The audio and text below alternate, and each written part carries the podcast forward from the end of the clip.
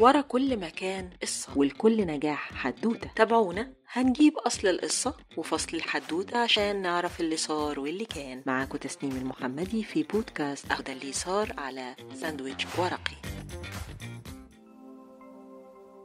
طفل اتولد من أب وأم عارضينه للتبني لأن الأم أمريكية كاثوليكية والأب عربي مسلم. فعيلة الأم ترفض الزواج. فيعرضوا الطفل للتبني. قصة مأساوية جدا. كان نتيجتها طفل اتربى وسط عيلة مش عيلته وكبر وعرف حقيقة أبوه وأمه. كان قدامه حاجة من اتنين يا يحبط ويطلع الشماعة الكبيرة اللي الحياة ادتها له عشان يعلق عليها كل فشله وأخطائه أو يقرر يعمل لنفسه اسم ويقدم للحياة قيمة جديدة ترفع اسمه وتجبر العالم كله على احترامه. إنه ستيف جوبز يا سادة. ملك الاتصالات والإلكترونيات في القرن الواحد والعشرين بلا منازع. كبر في مدينة أمريكية هي مركز الصناعات التكنولوجية الأمريكية كان بيروح المدرسة في الشتاء وطول الصيف بيتدرب ويشتغل في كل مكان بتنور فيه التكنولوجيا. كان شغوف جدا من صغره بيها. عاوز يفهمها. ويفهم إزاي يطبقها في كل سبل الحياة. في ثانوي عمل مشروع هو أول ابتكاراته عبارة عن شريحة إلكترونية. برغم ضعف مستواه الدراسي إلا إنه كان عبقري في مجال التكنولوجيا وخصوصا لما عرف إن شركة HP التكنولوجية العملاقة ليها مركز في مدينته فقرر ياخد كورس فيها يطور بيها نفسه في المجال.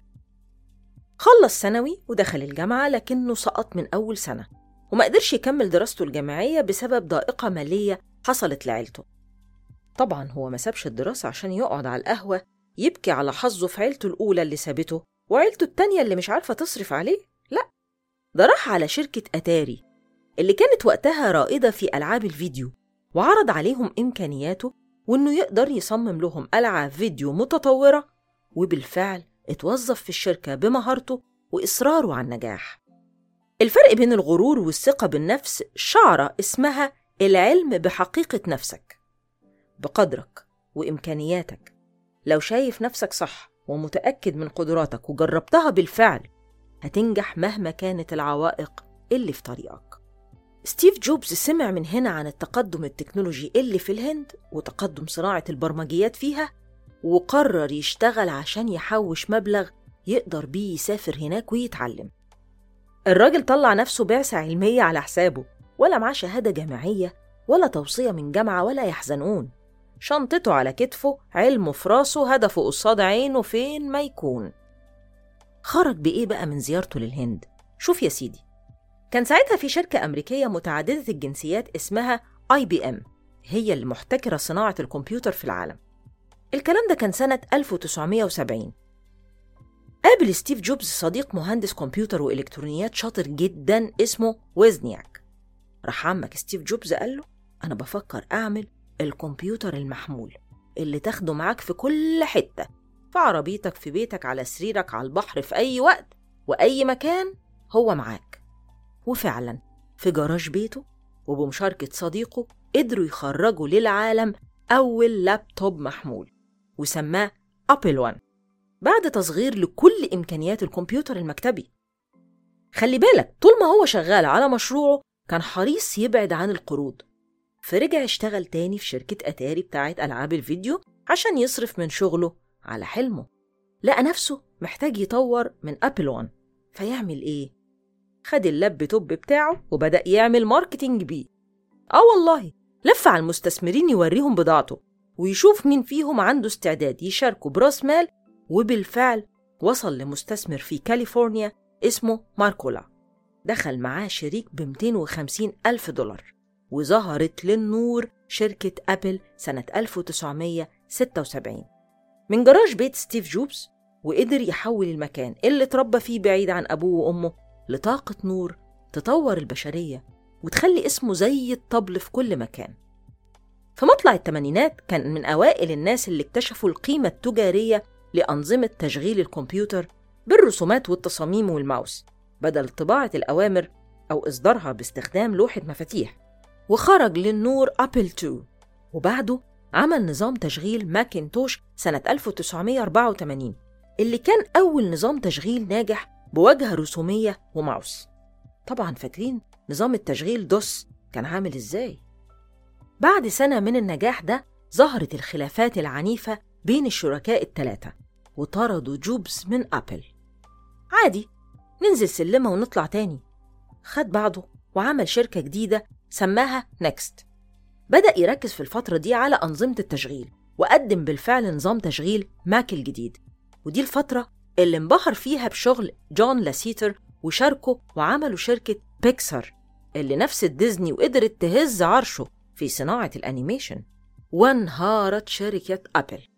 وفضلت تخسر وتتباع من مستثمر للتاني لحد ما واحد عاقل مسكها سنة 1995 وفهم إن نجاحها مش هيرجع إلا على إيد الأب الروحي ليها ستيف جوبز.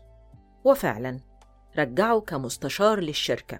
وفي نفس السنة حصل شراكة مع مايكروسوفت عملاق التكنولوجيا. ودي كانت سنة السعد عليه لما حط إيده في إيد بيل جيتس رئيس مايكروسوفت. وطلعوا لنا نظام تشغيل Windows NT حبيبنا اللي معانا من ساعتها وكل شوية يطوروا فيه عشان راحتنا. طبعا جوبز يعني أبل وأبل يعني جوبز فلازما ولابد يعمل عودة قوية ليها في سوق التكنولوجيا. راح مطلع لنا ال iMac اللي رجع أبل من تحت التراب للقمة من تاني. من بعدها بقى بدأ الدلع.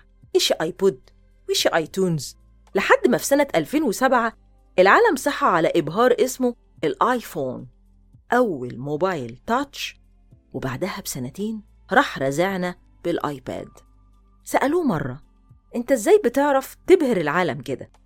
أيوة يا عم يعني كل ما نقول خلاص دي نهاية الإبهار تفاجئنا باللي أعلى منه إزاي؟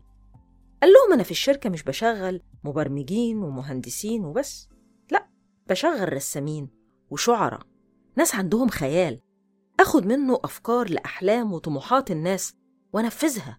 يا راجل ده أنت ملكي لوحدك يا جدع.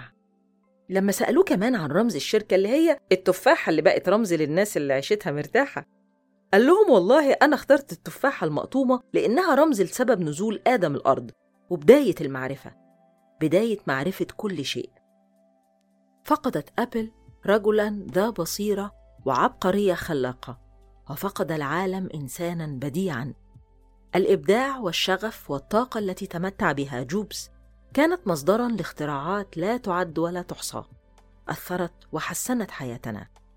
ده كان البيان اللي طلعته شركة أبل يوم الأربع 5 أكتوبر سنة 2011 معلنة وفاة الأسطورة ستيف جوبز بمرض السرطان. اللي صار واللي كان في حكاية النهاردة بيقول لنا مش مهم انت جيت الدنيا إزاي. ولا مهم مشيت منها إزاي.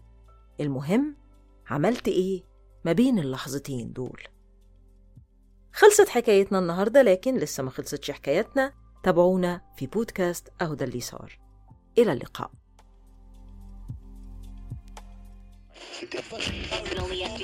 ورا كل مكان قصة ولكل نجاح حدوتة. تابعونا. هنجيب أصل القصة وفصل الحدوتة عشان نعرف اللي صار واللي كان. معاكم تسنيم المحمدي في بودكاست ده اللي صار على ساندويتش ورقي.